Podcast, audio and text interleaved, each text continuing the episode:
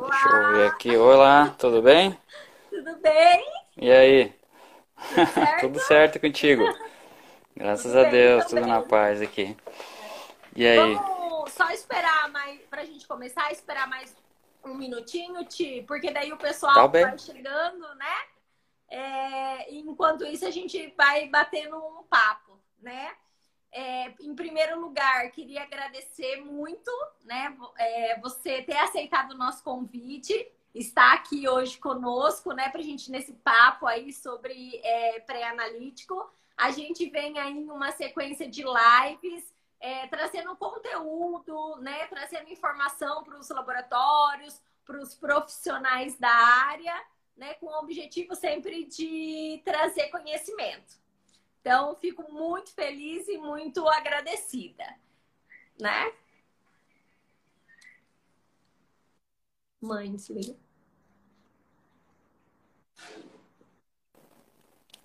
Deu certo? Agora deu. Quem sabe faz ao vivo, é isso aí. Ah, fica tranquilo, é um bate-papo, é assim mesmo. O pessoal, tá, vai entrando, conforme o tempo, né? Pode ficar tranquilo. Para quem já está entrando aí, né? Eu venho falar mais uma vez para vocês. Então, hoje a gente tem o prazer e a alegria de receber o Thiago Hader. Falei certo, né, Thiago? Thiago, falou certinho. Mas assim, não, certinho. Thiago é farmacêutico bioquímico, trabalha há muitos anos no laboratório Álvaro. É um profissional que eu, né, tive a oportunidade de trabalhar mais ou menos, né, como cliente, mas trabalhar com algum, né, perto e trocando conhecimento e ideias com ele. Então, é um profissional que eu admiro muito. E, bom, mas eu não vou falar de você, vou deixar você falar um pouquinho. Se apresenta aí um pouquinho, Thiago, sua formação, onde você trabalha, o que você faz, essa trajetória aí da sua carreira. Então, vamos lá, né? Vamos começar. Obrigado aí pelos elogios aí, pela apresentação. Então, eu me formei em Curitiba, na PUC, me formei em 2006 e em 2006 mesmo já ingressei no Álvaro como estagiário. E aí, daí pra frente começou essa história já há 14 anos atrás, então já tenho um pouquinho de vivência aí na área técnica, também em contato com os clientes, né? Eu entrei inicialmente na Radioimunoensaio, na extinta Radioimunoensaio, hoje não se existe mais aqui, pelo menos no Brasil, não tem mais essa técnica, mas e depois acabei indo para o setor de eletroforeses, enfim, e por fim acabei indo para assessoria científica, primeiramente pelo atendimento. Então eu conheci muitos clientes, aprendi muito ali no setor, porque a gente acaba se especializando em várias áreas. E agora, a partir de 2018, eu fui para a assessoria de campo, né? Que a gente faz o contato direto com os clientes, capacitando, treinando e acompanhando a rotina deles, justamente nesse ponto mais frágil que é essa parte pré-analítica aí, né? Esse ponto tão sensível da nossa análise, né? Não adianta nada eu ter os melhores equipamentos, as melhores pessoas, enfim, se a coleta ela não é feita adequada, então não tem nenhum sentido, né? Então é isso. Só isso. Só isso, tá bom. Chega. Bom, Thiago, para você entender, né, um pouquinho como é que funciona, eu vou fazer algumas perguntas, né, para você. Não se preocupe nas perguntas que o pessoal colocar aí, que a gente aqui tá anotando e depois eu pergunto, tá? Bom. Tá? Não fique preocupado, tá, mas eu vou perguntando, você vai respondendo, é um bate-papo mesmo. O nosso conteúdo mais importante, além de dividir esse momento aí com você, é que o nosso conteúdo fica gravado nas nossas redes sociais e as pessoas aí conseguem assistir e aproveitar esse conteúdo aí durante tempos e tempos, tá? Maravilha. Então vamos lá. A primeira coisa que a gente, quando vai falar, né, sobre fase pré-analítica, as pessoas que trabalham no laboratório, para elas entenderem, a gente precisa ter um conceito, né? O que a gente pode entender por fase pré-analítica? Então, Fabiana, A fase pré-analítica, ela começa desde quando o paciente vai se preparar para fazer aquele teste, né? Então, a gente não fala só a fase pré-analítica é a coleta. A coleta é uma consequência, né? A gente tem desde a fase onde o paciente vai lá no médico, a requisição do médico solicitando, e aí sim ele vai se preparar para aquele teste que vai fazer, né? Seja uma urina de 24 horas, seja uma coleta de urina comum, seja uma coleta de soro mesmo, de sangue, né? O paciente tem que saber quais são os interferentes que podem acabar interferindo naquela coleta se ele não cumprir com uma dieta ou com um exercício físico que ele faça na noite anterior. Então, tudo isso faz parte, né? E aí, após a coleta também, até a amostra ser entregue lá devidamente no setor, antes de executar de fato, né? Ainda se compreende como essa fase pré-analítica. Então, todo esse cuidado parece uma fase simples, mas ela é toda artesanal, né? Toda manual. Então, por isso que hoje a gente vê como uma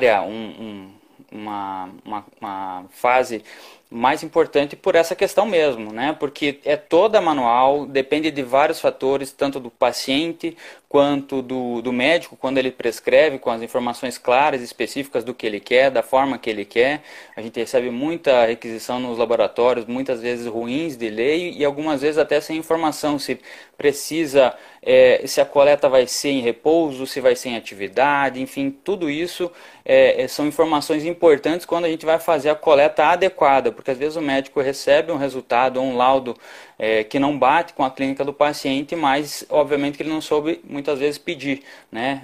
Tem essa questão também, né? E de repente essa amostra não foi bem acondicionada, enfim, após a coleta não foi bem coletada, apresentou um pouquinho de mole. Então todos esses fatores podem influenciar aí, que são considerados como fase pré-analítica, né? Entendi. E aí, assim, né, Thiago, quando a gente pode falar, o resultado final, né? Aquele que chega lá para o paciente, ele depende e ele é importante desde a recepcionista que está cadastrando, né? Ela faz parte, ela é um pedaço daquele resultado que vai ter no final, né? Então, cadastrar o exame corretamente ou passar as orientações corretamente é muito importante, né? O pessoal, muito às vezes, nos laboratórios acham que o resultado é lá dentro da área técnica, é o equipamento, exato, é o bioquímico, mas na verdade não é, né? Na verdade começa lá atrás. E aí quando você falou que a gente tem que fazer, né, adequadamente toda essa questão, a gente coloca um pouquinho, assim, quais são os cuidados que precisamos ter antes de uma coleta? Quais são os principais pontos de cuidados que a gente precisa observar? Então, como a gente já relatou, são vários fatores. Por exemplo, o paciente, se estiver fazendo uso de alguma medicação, ele pode interferir em alguns exames. A medicação é um fator que pode interferir. Álcool, né, bebida alcoólica, né, se recomenda ficar 3 dias antes da coleta sem o uso de álcool, porque ele pode interferir em diversas análises, assim como a parte bioquímica, TGO, TGP, que também é pedido. A postura, né? Se você coletar do paciente em pé ou sentado, a gente pode ter alguma alteração nesse resultado. Pacientes que fazem atividade física com frequência, por exemplo, academia, toda noite eles fazem academia. Se eles fazem uma rotina forte de academia, muda a rotina, né? Quando a gente fala em atividade física, é aquela atividade bem vigorosa. Se for só fazer uma caminhada leve, isso talvez não interfira tanto no resultado, mas se a gente for fazer uma academia, fazer uma atividade, uma corrida, uma bicicleta, enfim, isso tudo pode interferir nos resultados. Cada exame tem a sua especificidade, né? Ou seja, tem a sua característica. Então, é importante evitar essas condições que podem provocar resultados falhos, resultados errados. Por exemplo, no caso do PSA, né? Um exemplo que a gente sempre fala para os clientes, que não pode fazer equitação, né, 48 horas antes, pelo menos, né, atividade sexual, que é um ponto também para alguns testes que não pode ser feito, andar de bicicleta, né? Então são algumas questões que às vezes o paciente não ter conhecimento, e de fato não é obrigação do paciente ter esse conhecimento, e sim do laboratório passar essas orientações para o paciente, de que isso possa interferir no nosso resultado e entregar um laudo talvez não adequado, e aí o médico achar, opa, esse laboratório errou o resultado. E na verdade não foi o laboratório, não foi nada disso, foi um preparo do paciente que não foi bem seguido, né? Então, a gente tem N situações, né? Quem tu comentou ali, desde o pedido médico, às vezes vem um pedido médico muito ruim, a gente não consegue, vem TSH, a gente entende a letra do médico como FSH e acaba errando, ou às vezes até por desatenção, às vezes os clientes acabam cadastrando, por exemplo, já aconteceu de um EGE para leite, e eles cadastraram uma intolerância para leite. São exames muito parecidos, mas o significado deles são diferentes. Então tem que tomar sempre o máximo de cuidado possível, porque como a gente está lidando com exames, às vezes o médico pede de uma forma, a gente descreve de outra, e ele recebe aquele laudo, talvez não se atente sobre aquele laudo que ele está vendo, ele só vê o resultado e classifique como não tem tal doença, ou está normal isso aqui, e não era bem aquilo que ele queria, tá? Entendi. Quando a gente fala sobre a questão de medicamento, né, Thiago, há muita dúvida, né? Eu vou ao laboratório fazer exames. Eu paro ou eu não paro o medicamento que eu estou tomando? Isso é uma dúvida muito grande, né? Assim, os usuários e talvez muitas recepcionistas, o pessoal da coleta, ele tem essa dúvida. Certo. É uma dúvida bem comum, e se aquele medicamento que ele está em uso vai interferir ou não vai interferir naquela análise que ele está fazendo, tá? O fato é que você sempre deve compartilhar, e na verdade quem acompanha, né, o paciente é o médico, né? Então, em geral, ele que vai aconselhar retirar a medicação ou não, porque existem alguns exames, por exemplo, das catecolaminas, metanefrinas, que eles têm algumas medicações que são estimulantes que podem aumentar esses analitos e aí a gente ter a alteração do resultado. Mas não vai ser o laboratório ou a recepcionista que vai falar você tem que parar. É o médico que vai interagir com o paciente e verificar se ele retira, tem como retirar ou não, se não tem como o paciente... não pode fazer a retirada daquela medicação, se ele vai fazer o acompanhamento. Mas o principal realmente é a questão dos medicamentos que são usados de forma esporádica, por exemplo, um AS infantil, Plasil, a pessoa está enjoada, a mulher está enjoada, vai fazer um exame de prolactina no dia seguinte, toma um Plasil, isso pode alterar o resultado da prolactina, né? Então são alguns medicamentos que podem provocar uma alteração no resultado que pelo menos tem que ser relatados. É importante a gente relatar para a recepcionista quais os medicamentos e quaisquer medicamentos, não só aqueles de uso contínuo, de tireoide, cardíaco, né? Mas também esses. Olha, ontem à noite eu passei um pouquinho mal, tomei um Plasil, ou eu tomo um AS de manhã, né? Ou eu estou tomando... suplemento vitamínico, porque agora está muito na moda por causa do coronavírus, todo mundo está suplementando com bastante vitamina. Então são informações importantes, às vezes, para a gente entender, às vezes, um resultado um pouco mais elevado ou um pouco mais baixo, ou enfim, que possa estar associado àquele resultado obtido, né? Entendi. E assim, eu acho que é muito importante também, na hora do atendimento, a forma de perguntar, né? Às vezes o pessoal do atendimento pergunta muito assim, toma algum medicamento contínuo? E aí a pessoa fala, contínuo não, mas às vezes nas últimas 72 horas tomou, né? Então é muito importante também, eu acho que uma questão pré-analítica é a forma de perguntar, né? A expressão verbal, o que fala, né? A gente fala no conceito de qualidade, facilidade e de entendimento e simplicidade, né? Para que a gente tenha essas informações aí, né? Então é muito importante que os laboratórios, né? Que os laboratórios que estão nos assistindo ou vão nos assistir, revejam a forma com que as perguntas estão sendo feitas, né? Para os pacientes de vocês, para que saiba se o resultado está sendo efetivo, né? Se a gente está tendo essa efetividade nas respostas, né? Quando a gente falou ali um pouquinho do pré-analítico, a gente falou quais os cuidados, teve uma pergunta que a pessoa perguntou assim, Thiago, o horário da coleta, manhã cedo ou noite, interfere nos leucócitos? Acho que ela está querendo falar do hemograma. Leucócitos agora.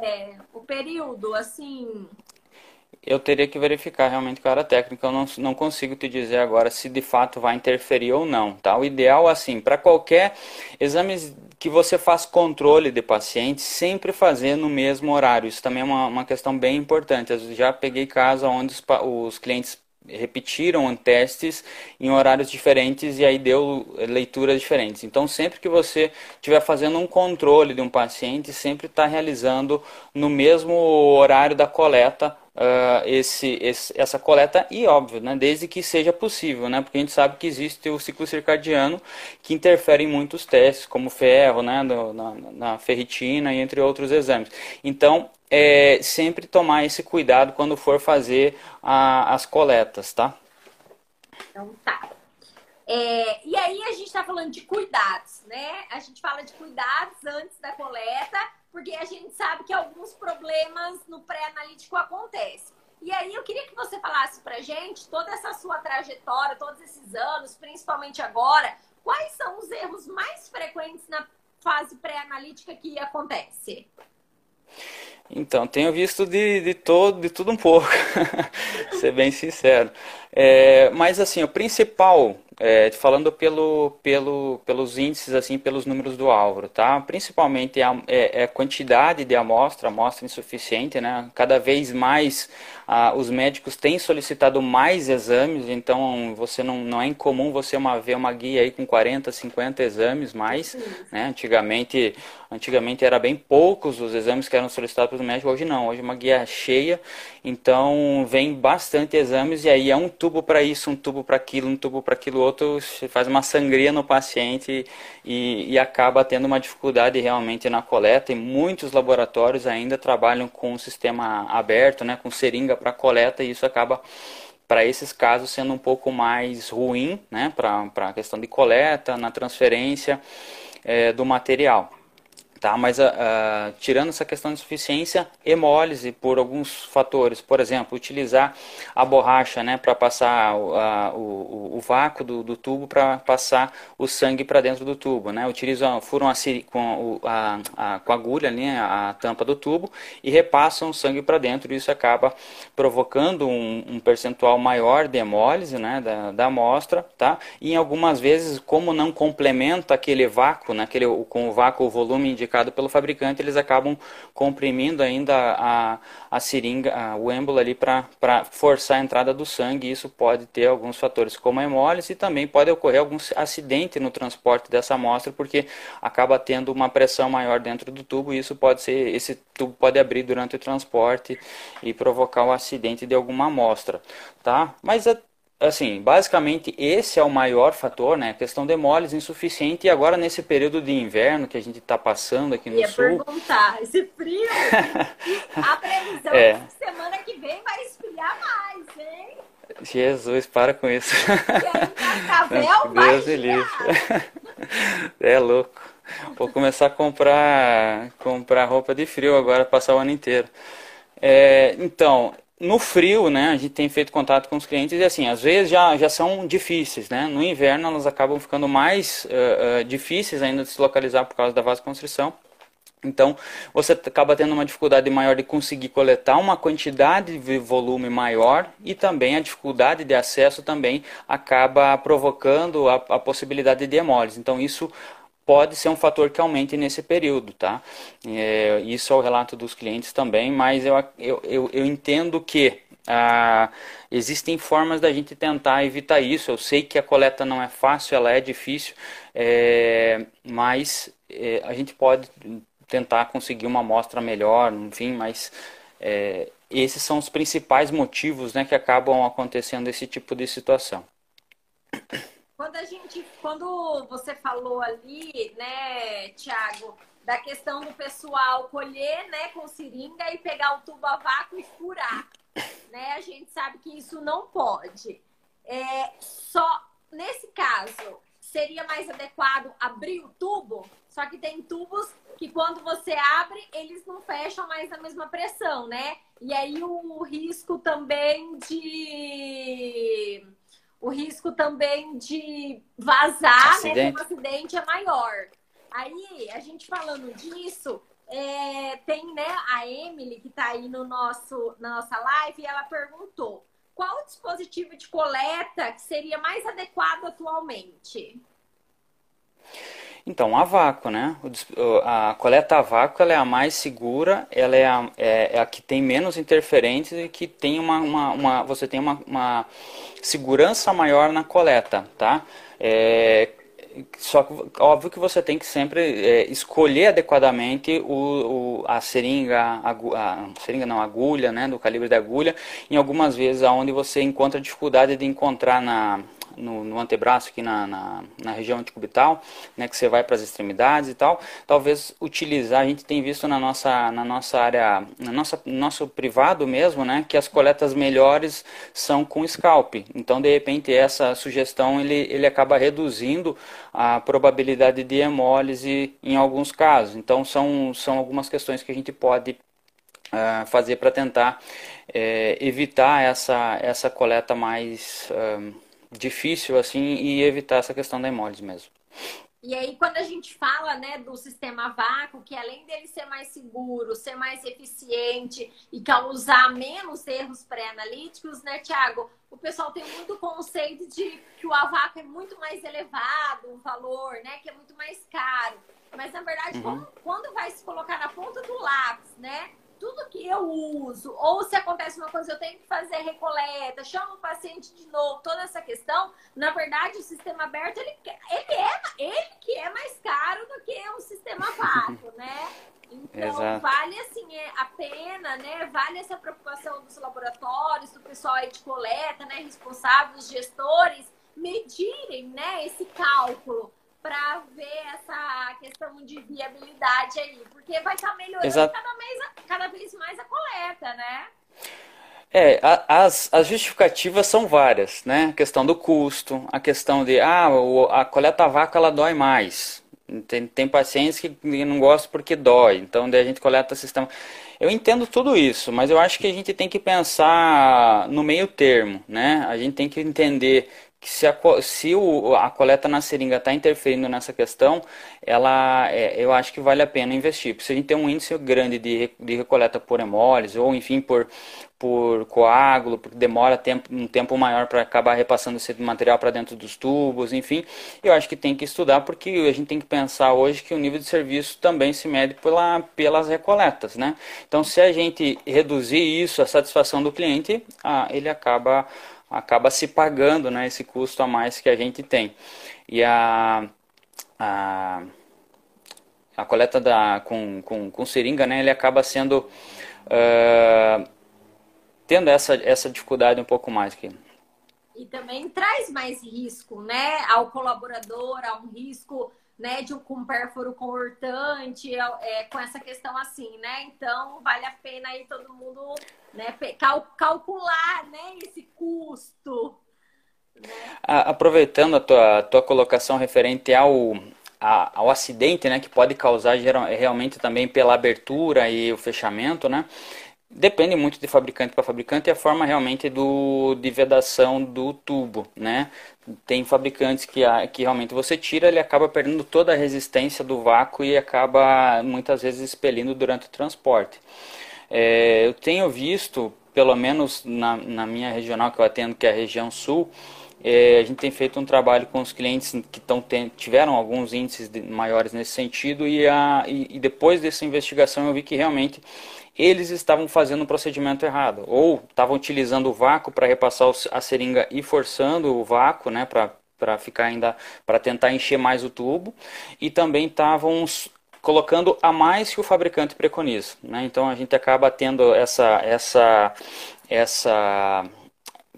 quantidade maior de sangue. Eles tentam, em algumas vezes, mandar mais. Vamos colocar um pouquinho a mais, porque daí vai mais soro e daí dá para fazer mais exame.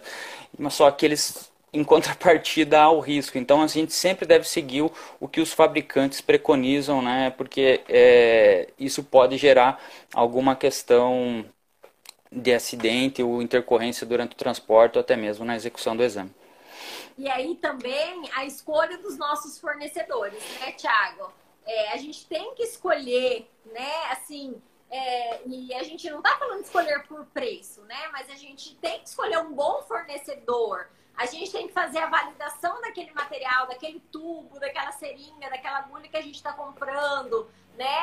A gente precisa ter isso, porque isso também tem essa influência, né, no pré-analítico. E é o que a gente fala, o barato sai caro, né? Porque se a gente tem lá um paciente que é difícil a coleta, aí a gente faz a coleta e coleta uma quantidade pouca, e aí tem que chamar o paciente novamente, além da gente ter custo maior para o laboratório, a gente tem uma experiência negativa do cliente, né? E hoje se fala-se muito em experiência do cliente, né?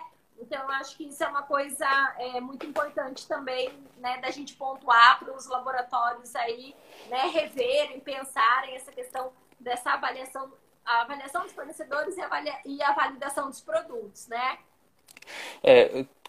Referente a isso, eu peguei uma vez uma situação de um cliente do Sul aqui que me questionou e reclamou referente à alta positividade, resultados confirmatórios para HIV.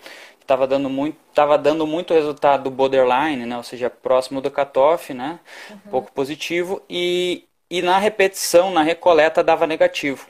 E aí a gente estudou, fez análise, a gente fez toda uma investigação. E eu falei, olha, não tem mais o que a gente fazer, vamos trocar de tubo. Eu vou fornecer os tubos do Álvaro, né? Você vai fazer a coleta nos tubos do Álvaro e a gente vai mandar. E resolveu o problema. Então, assim, era fabricante? Não consigo te afirmar. Resolveu o problema do cliente. Então, acho que é importante a gente sempre fazer uma avaliação completa. Acho que tendo os indicadores, né, a gente avaliando, não é só ter indicadores, mas sim analisar os indicadores, isso a gente consegue ter esse rastreio e aí a gente consegue fazer planos de ação onde a gente consiga ter uma efetividade. Eu, no início, quando comecei esse trabalho, eu fiquei apavorado, assim, a quantia de laboratórios que não tem ideia de controle de qualidade, eles não têm nenhum controle da rotina deles, pré-analítica, analítica, enfim, nada disso. E agora o pessoal tem evoluído, eu acho que também essa questão da pandemia com essas lives que tem rolado bastante aí, tem ajudado também as pessoas conhecerem mais o negócio, entenderem mais o que pode ocasionar problemas na rotina deles e essa proximidade também da assessoria científica, né, do Álvaro, próximo dos clientes, tem também ajudado eles a entenderem melhor alguns fatores que talvez eles julgassem que era problema, mas não sabiam o que era o problema e não conseguiam resolver, né? É o que a gente fala, né? É problema até a gente conhecer o que é, né? E a partir do momento que a gente conhecer o que é e vai trabalhar naquilo, ele deixa de ser um problema, né? Ele passa a ser um plano de ação. Então, isso aí. Essa questão. Thiago, teve uma pergunta que colocaram: se a coleta com scalp interfere no resultado de hemograma? Não. Não? Não interfere, não. Muitas vezes as criancinhas, né, os bebês, eles têm maior dificuldade em coletar em scalp. Pelo menos eu não tenho conhecimento, tá? Mas, enfim, eu nunca ouvi falar que a coleta de scalp interfere na análise do hemograma. Mas, enfim, se vocês quiserem me mandar essa pergunta e anterior que eu não respondi depois, também eu vou passar para a área técnica e eu respondo com todo prazer. Não, tranquilo. E você falou agora, né, de criança pequena, tem até uma pergunta aí, vamos até aproveitar. Tá perguntando assim: e nos casos do RM não é muito indicado o sistema vácuo e a única opção é por meio da seringa. Nessa situação ocorre maior caso de recoleta devido à coagulação. Como resolver tal situação? Aí é que está a questão, né? Como que está sendo feita essa coleta, né? Se está demorando muito, né, pela dificuldade do acesso à veia, está demorando, porque quanto mais tempo a gente demorar para coletar e repassar para o Ependorf ou para o tubo, esse material ele demora mais para entrar em contato com o anticoagulante. Tá? Então, eu quanto antes conseguir fazer essa coleta e repassar para dentro do tubo é o ideal, é o adequado. Tá? Eu desconheço outra forma de a gente fazer isso de uma forma para que evite, né, esse tipo de problema, tá bom? E nesse caso também, Thiago, a escolha e a utilização do tubo pediátrico, né? O neonatal, na verdade, que a gente tem o neonatal, o pediátrico de 2 ml e o 4, né? Pra, quando a gente tá falando no caso do hemograma, o EDTA, né? Nesse caso, quando é recém-nascido, o mais indicado é começar ali através daquele tubinho pediátrico? Ou a escolha do tubo vai depender do calibre, da veia, de toda essa questão? Depende do acesso venoso, né? Então, a gente tem que tomar esses cuidados para fazer uma boa coleta e ter uma boa amostra. O Ependorf, vocês têm que tomar só cuidado, porque muitos exames ele tem um volume mínimo, né? Para a gente conseguir executar determinados exames. Então, quanto menos material a gente tem, a degeneração ela pode acontecer e a gente tem um comprometimento da qualidade do teste, né? Quanto menos amostras. Claro que nesses casos a gente tem que sempre estudar, fazer fluxos diferenciados, enfim, para tentar atender, né, o mais, da forma mais sensível possível também, porque a gente sabe que muitas vezes as coletas, o cliente não coletou mal, pouco, porque quis, mas às vezes a coleta realmente foi difícil, tá? Mas nesses casos a gente tem que sempre tratar de forma diferenciada. O fluxo normal ele segue para as amostras que estão dentro do adequado, e aí esses casos mais específicos a gente tem que sempre atuar de uma forma diferenciada. Obrigada. E aí a gente dando sequência, né? Porque é um assunto, né, pessoal, que a gente conversa e vai ter assunto, né?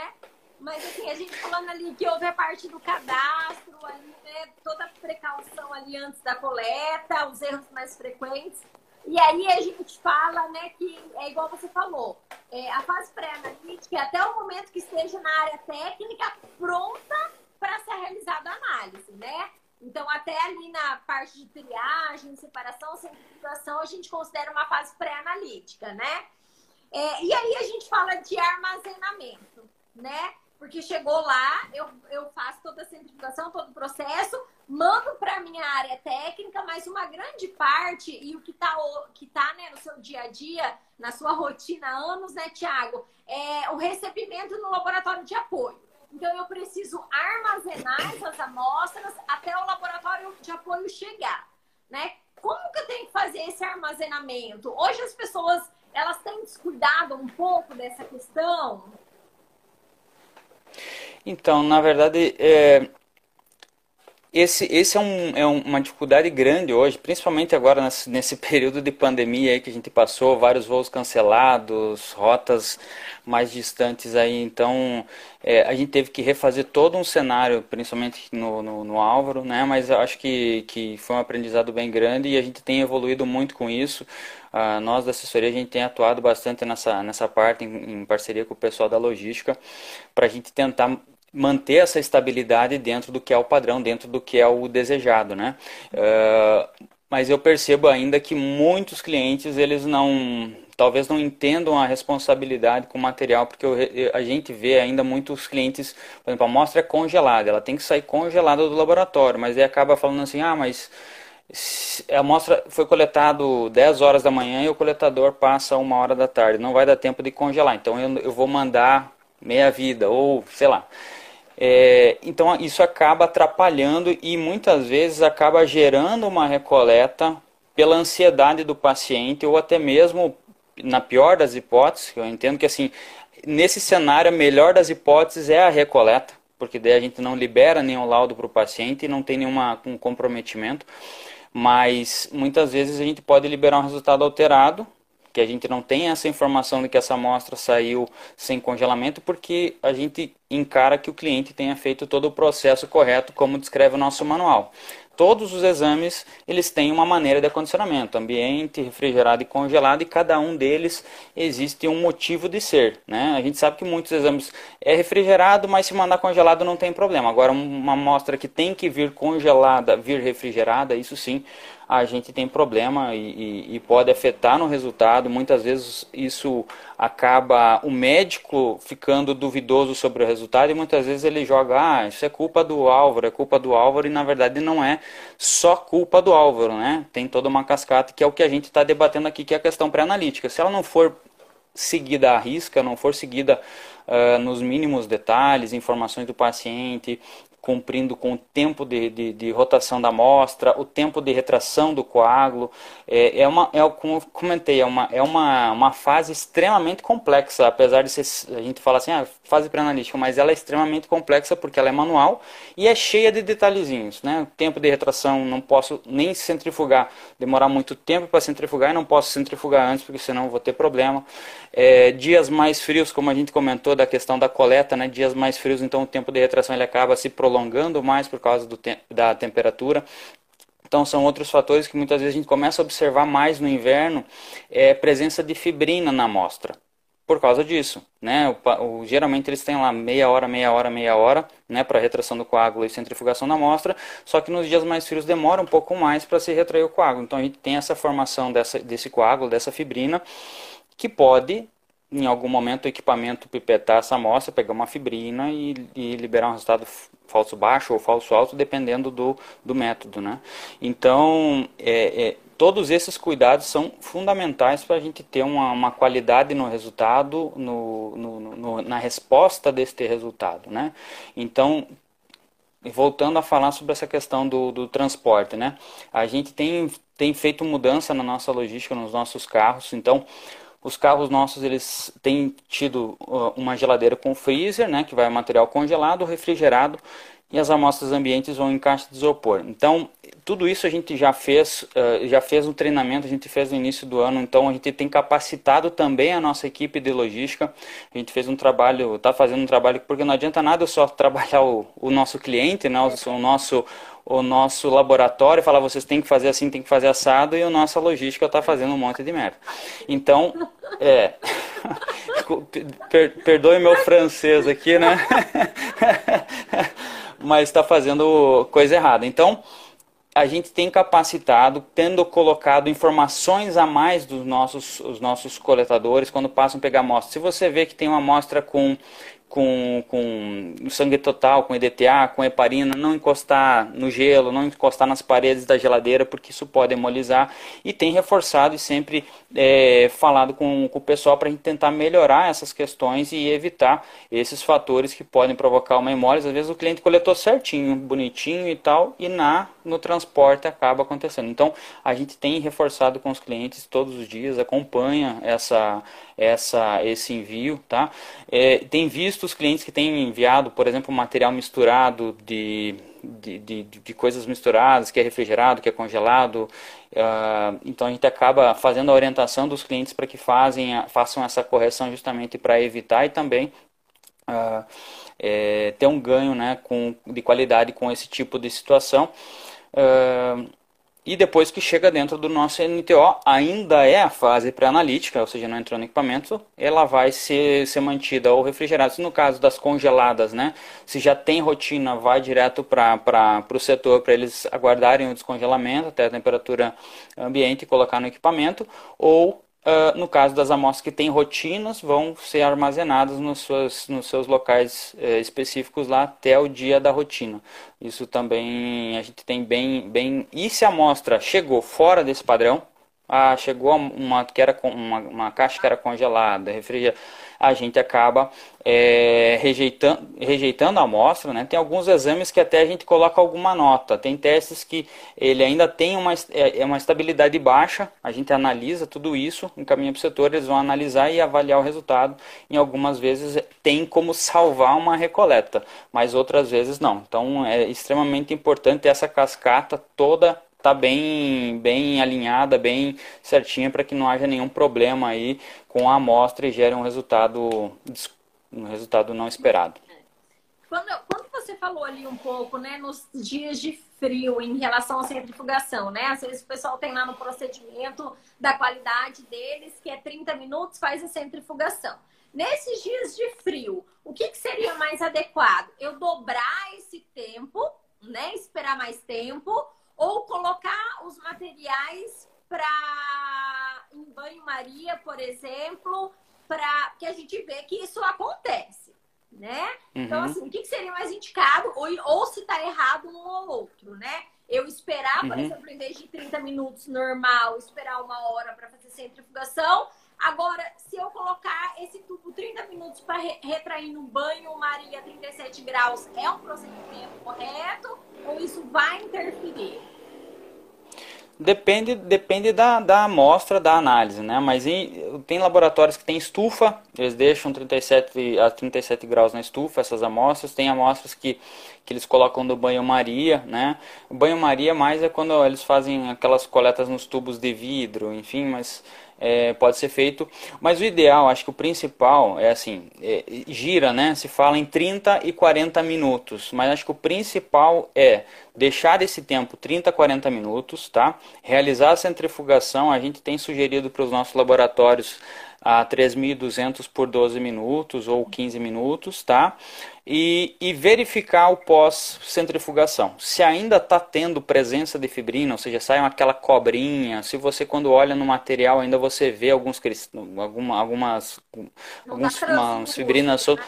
Isso, algumas fibrinas soltas ali, você pode deixar um tempo um pouco maior, tá? Mas se fala em 30 e 40 minutos para retração do coágulo. Depende do exame, depende se tem ativador do coágulo ou não tem, enfim, depende de algumas questões especificamente, tá? Mas sempre tiver na dúvida, pode nos acionar que a gente vai tirar e ajudar vocês. Mas aí a gente vai deixar só mais uma dica para o pessoal lembrar, né, Thiago? Quando a amostra é congelada, ela tem que sair congelada do laboratório, pessoal. Por favor. O congelado não é o laboratório de apoio que tem que congelar. Então, assim, coletor, tem que congelar e não dá tempo até o motorista chegar, congela e manda no outro dia, né? Às vezes é melhor esperar um dia a mais, né? O resultado do que mandar. O resultado sai no prazo, mas tiver que fazer recoleta, aí chama o paciente, aí coleta, vai de novo. O prazo depois é bem maior, né? Com certeza, com certeza. Obrigado pelo reforço, eu agradeço muito.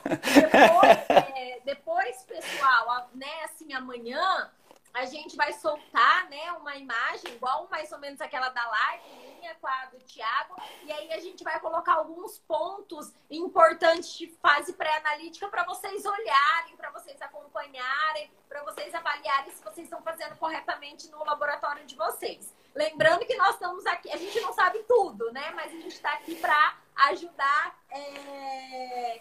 Estamos sempre aprendendo. A gente está, né, sempre aí aprendendo. Então, assim, a gente falou, né, Thiago, dessa questão do armazenar, tudo. E aí você falou uma coisa que seria uma pergunta, mas acho que a gente dá para encaixar um pouquinho. Os laboratórios, eles devem conhecer a forma de transporte e a política de transporte do laboratório de apoio, né? Assim, eles, né, conhecer, olhar, ver, eles também fazem parte disso, né? E isso também é fase pré-analítica do laboratório ter esse conhecimento, né? Exato. Eu sempre, quando eu falo com os clientes, eu digo assim, ó, nossa logística hoje é terceirizada, e mesmo que fosse particular, né, quem consegue consultar isso e fiscalizar se de fato está sendo feito, se o que eu estou falando aqui, né, está sendo real, deveria ser, mas se está sendo realidade ou não, são os clientes. Então, se eles apontarem, olha, Thiago, eu vi o teu coletador fazendo isso, colocando essa amostra assim, ou o freezer dele não tinha gelo, não estava congelando e tal, são coisas que vocês têm que nos apontar. Claro, a gente tem esse controle com o pessoal da logística, mas às vezes, se vocês conseguirem detectar alguma situação, vocês têm que nos apontar, porque a gente não consegue estar em todos os clientes a todo dia. Quem está lá é o motorista, e algumas vezes eles podem, eles mesmos, fazer algumas ações, mas a gente precisa que vocês fiscalizem. Eu quero fiscalizar uma vez por semana, uma vez por mês, enfim, dar uma olhadinha como é que está. Vocês estão liberados para ir olhar o carro, ele tem que estar com todas os requisitos ali referente à legislação, né? Até porque se a gente parar numa fiscalização, aí a gente pode ser barrado com o carro, né? Enfim, são essas questões referente a isso. Eles podem ir lá, abrir o freezer, olhar onde é que está sendo guardado o material e verificar, tá? E conto com a colaboração de todos aí para trabalhar essa questão realmente das amostras que saiam devidamente refrigerada, congelada e ambiente, principalmente os congelados. E até assim, né? Principalmente porque os laboratórios que têm uma acreditação, uma das modalidades da acreditação é você fazer a avaliação do laboratório de apoio. Então, pessoal, conhecer o carro, né? Ver se as condições estão adequadas, quem está retirando, está separando ali, é muito importante. Porque quando a gente fala, né, Thiago, a gente pegou um tema muito grande, né? Pré-analítico, né? Eu também trabalhei há 15 anos em laboratório e sei o quanto que isso impacta. Então, nós teríamos assunto aí para lives, né?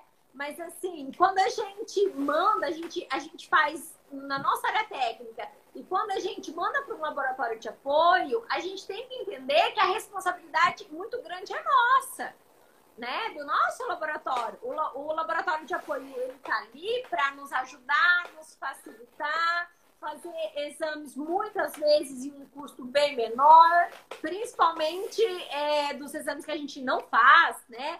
Todos os dias, ou não tem uma demanda, isso, e também para nos apoiar em conhecimento. Mas cabe a nós todo esse cuidado, né? Assim, a gente tem que trazer para o laboratório que essa também é a nossa responsabilidade, né? Então, tem que se lembrar disso, né?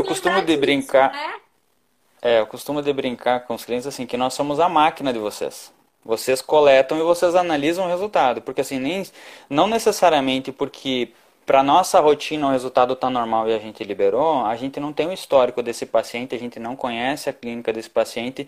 E se falando de apoio, as informações que são repassadas dos laboratórios, às vezes elas são muito rasas, né? A gente tem casos onde o laboratório colocou o sexo errado do paciente, idade errada de paciente, né? Então isso acaba contribuindo para que a gente não repita um exame que precisava ser repetido, que a gente interpreta um exame normal que não era normal, era alterado. Então essas informações, elas são extremamente importantes, data da coleta, horário da coleta, né? A gente tem exames aí que a gente fala que tem estabilidade baixa, que não pode ser enviados no final de semana. A gente já vi casos de laboratórios que, por exemplo, coletaram na sexta, só foram cadastrar na segunda. Essa amostra depois chegou na terça, toda degenerada. Quando a gente foi investigar a fundo, tinha acontecido isso. Eles coletaram na sexta, só enviaram na segunda. Então, além do custo que a gente tem internamente de analisar umas amostras dessas, ainda tem o custo do paciente ter que voltar lá, porque já deveria, naquele momento, não ter feito essa ação ou tentado alguma outra ação para evitar esse tipo ou essa recoleta, entendeu? Sim. Bom, e aí, então, você falou, né, algumas coisas, foi dando algumas dicas, mas vamos aproveitar esse finalzinho aí, que são 19h50. Olha como passa rápido. Tá Passou vendo? Rápido, hein? Mas é muito bom. E não falou quase nada, que é um assunto bem grande, como você falou mesmo. Mas é muito bom, muito gostoso, assim, a gente não vê, né, esse tempo passar. Mas aí, vamos colocar assim, Thiago, quais as dicas, as principais, assim, você já deu, né, mas vamos, assim, pontuar, fixar, né, quais as dicas que você dá para todo mundo que está aí assistindo ou vai assistir, né, que já é seu cliente hoje, que vai ser seu cliente amanhã, quais as principais dicas que você pode nos dar para que a gente minimize esses erros pré-analíticos? Então, o que eu tenho visto de mais comum então, volume insuficiente, né? Ou seja, a quantidade de volume ideal para cada amostra, para cada teste, talvez esteja bem abaixo do preconizado, né? Na questão da hemólise, né? Tomar os cuidados com o garroteamento, não ultrapassar 1 minuto de garroteamento do braço do paciente, né? Esperar secar completamente o álcool, selecionar adequadamente o calibre da agulha que você vai utilizar. Às vezes você tem, já peguei o caso de um cliente que ele comprou um lote de agulhas e eram todas agulhas muito finas, e aí ele começou a ter um índice muito alto de hemólise. Quando eu liguei lá para falar para ele, olha, ele já tinha detectado, mas já tinha dado, sei lá, umas 30 recoletas lá pelo alto grau de hemólise, né? Então, são algumas questões. Quando a gente for repassar o material, se o caso for para seringa, sempre retirar a tampa, né, descartar a agulha, repassar pela parede do tubo de forma vagarosa, verificar se a seringa e a agulha está bem conectada para não entrar bolha de ar, né, ou formar espuma durante a coleta. Tá? A parte de homogeneização a gente sempre tem que fazer de forma suave, de 5 a 8 vezes. Isso também pode ser um fator que cause o coágulo das amostras. Então sempre a homogeneização ela tem que ser completa, né? Virando o tubo para baixo, né? a tampa para o chão, depois para cima. A gente sempre coloca chão, teto, durante 5 a 8 vezes esse material para a gente tentar ter uma boa homogeneização. E esse tempo de retração do coágulo, no caso das amostras de soro, também é importante. Nos casos das amostras congeladas, tá? O quanto antes a gente fizer a separação do material, melhor, com exceção do soro, porque ele tem o tempo independente, né, se for congelado ou não, ele tem o tempo da retração do coágulo dele. Mas eu não posso ficar com essa amostra 3 horas, 2 horas em cima da bancada, tá? O que se fala é que, assim, jamais passar de 2 horas para você preparar uma amostra. O ideal seria, no máximo, uma hora para coleta, tá? Mas nunca deve ultrapassar. Cada exemplo, por exemplo, você pega uma glicose, se for dosada no soro, a cada hora ela aumenta 7%. Então, a gente tem que tomar esses cuidados, tá? A gente fala em apoio, mas muitas vezes a gente tem uma logística dentro, né? A logística é, eu vou fazer uma coleta domiciliar, eu estou fazendo uma logística, né? Eu vou dentro na casa do paciente e trago essa amostra para cá. Então, se eu não acondicionar bem esse material, colocar em cima do gelo, ou próximo do gelo, vai hemolizar essa amostra e eu vou ter hemólise. A coleta foi perfeita, mas ocasionou hemólise num transporte que não foi bem feito, ou deixar exposto à luz solar essa amostra, não pode deixar em frente à janela, enfim, exposta à luz essa amostra, né? Então, esse fica o recado. Com relação à coagulação, a gente tem repassado para todos os laboratórios fazer 2 centrifugações dessas amostras. Centrifuga a primeira vez por 15 minutos a 3.000 giros. Repete, separa esse plasma para um outro soro, repete a centrifugação de novo por 15 minutos a 3.000 giros, né? E aí sim você congela esse material, tá? O quanto antes. Os exames de coagulação são muito sensíveis, PTH, enfim. Os exames de vitamina C, extremamente sensível. Então, se esse protocolo não for muito bem seguido, se ele não for protegido da luz desde a coleta, né? Quando a gente vai coletar qualquer vitamina, mas especialmente a vitamina C, ela tem que ser protegida da luz para a gente evitar essa exposição à luz e ao calor também. Então, ela é termossensível e fotossensível e termolável. Então, a gente precisa tomar esse cuidado para evitar um resultado errado, o médico ficar reclamando, o paciente ficar reclamando, ter que refazer um teste por um erro pré-analítico que não foi bem seguido. Então, são alguns dos pontos aqui que eu relato. E sempre que tiver alguma dúvida sobre o material, sobre o acondicionamento, sobre a forma de envio, sempre consultar o manual do teu laboratório, no caso do Álvaro, né, verificar lá. E se ainda persistir alguma dúvida de como fazer, de como armazenar, de como enviar, a gente vai ter os canais nossos do 0800 e também tem nós da assessoria científica que estamos aí para isso, tirar todas as dúvidas de vocês. Beleza? Nossa, é bastante, né, gente? É uma listinha. Mas nós vamos separar essas dicas do Thiago, né? Vamos colocar para vocês as nossas redes sociais. E aí a gente, né, faz até um desafio, né? Para você que está nos escutando, para você que vai nos assistir depois, pega essa listinha e dá uma olhada no seu laboratório, né? Faz uma avaliação um pouquinho, né, Thiago? Como é que tá o seu pré-analítico aí do seu laboratório, né? E aí, tendo dúvida, claro que pode nos mandar, pode nos perguntar, né? Bom, nós estamos chegando aí, né, na nossa reta final da nossa live de hoje. Eu quero, né, como eu agradeci lá atrás, eu quero agora, né, novamente, Thiago, agradecer imensamente mesmo. Acho que foi um bate-papo muito legal e muito válido, né, para todo mundo que está assistindo e que vai assistir, né? A gente ultimamente tem ficado bem feliz que a gente vê que as nossas lives, às vezes nem deu 24 horas da live, já teve mais de 200 visualizações, né? Poxa, então, assim, a gente o nosso objetivo é isso, né? É levar o conhecimento, é buscar pessoas que têm conhecimento para nos ajudar aí. É, eu sou suspeita para falar, né? Como eu falei para vocês, eu sou fã, né, do Thiago. É, conheço ele há anos, né? O profissional dele, então eu sou meio suspeita. Aprendi muito, né? Sobre na nossa profissão, eu aprendi muito com ele, né? Ele contribuiu muito.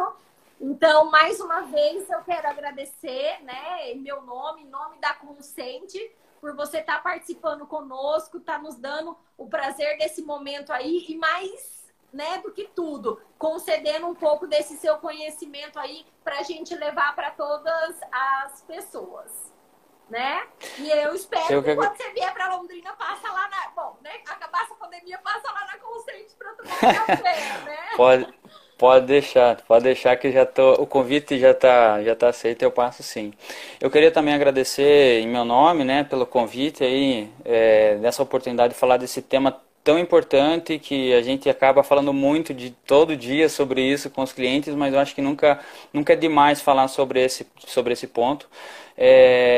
Eu agradeço aí também vocês, o Álvaro também agradece, né, essa oportunidade. O Álvaro agradece essa oportunidade aqui, né, de você ter colocado nós aqui também como em foco, né, e agradecer vocês aí da Consente e dar os parabéns também, porque eu tenho feedbacks muito positivos dos clientes com relação ao sistema de vocês, então, tendo um sistema bom, né, as amostras tendem a chegar melhor no laboratório, com certeza. A gente vê muitas vezes que os erros apartem do sistema. Então, se ele não ajuda, pelo menos que não atrapalhe. Então, mas estão de parabéns. Os feedbacks são muito positivos, tá? Ah, obrigada. A gente fica muito feliz. E pessoal, buscando, né, nesses momentos... buscando levar conhecimento, né? A Consente levar conhecimento e qualidade, sim, muito mais que um software laboratorial que a gente vem aí nessas lives. E também hoje eu aproveito a presença do Thiago aí para contar uma novidade para vocês. Agora a gente tem um canal oficial no YouTube, né? Chama Consente Oficial. Então, quem quiser, né, ver os nossos momentos, as nossas lives, os nossos vídeos, se inscreve lá no canal, só procurar Consente Oficial, que a gente, a toda semana, né, a cada 2 dias estamos colocando vídeo, conhecimento para levar para vocês.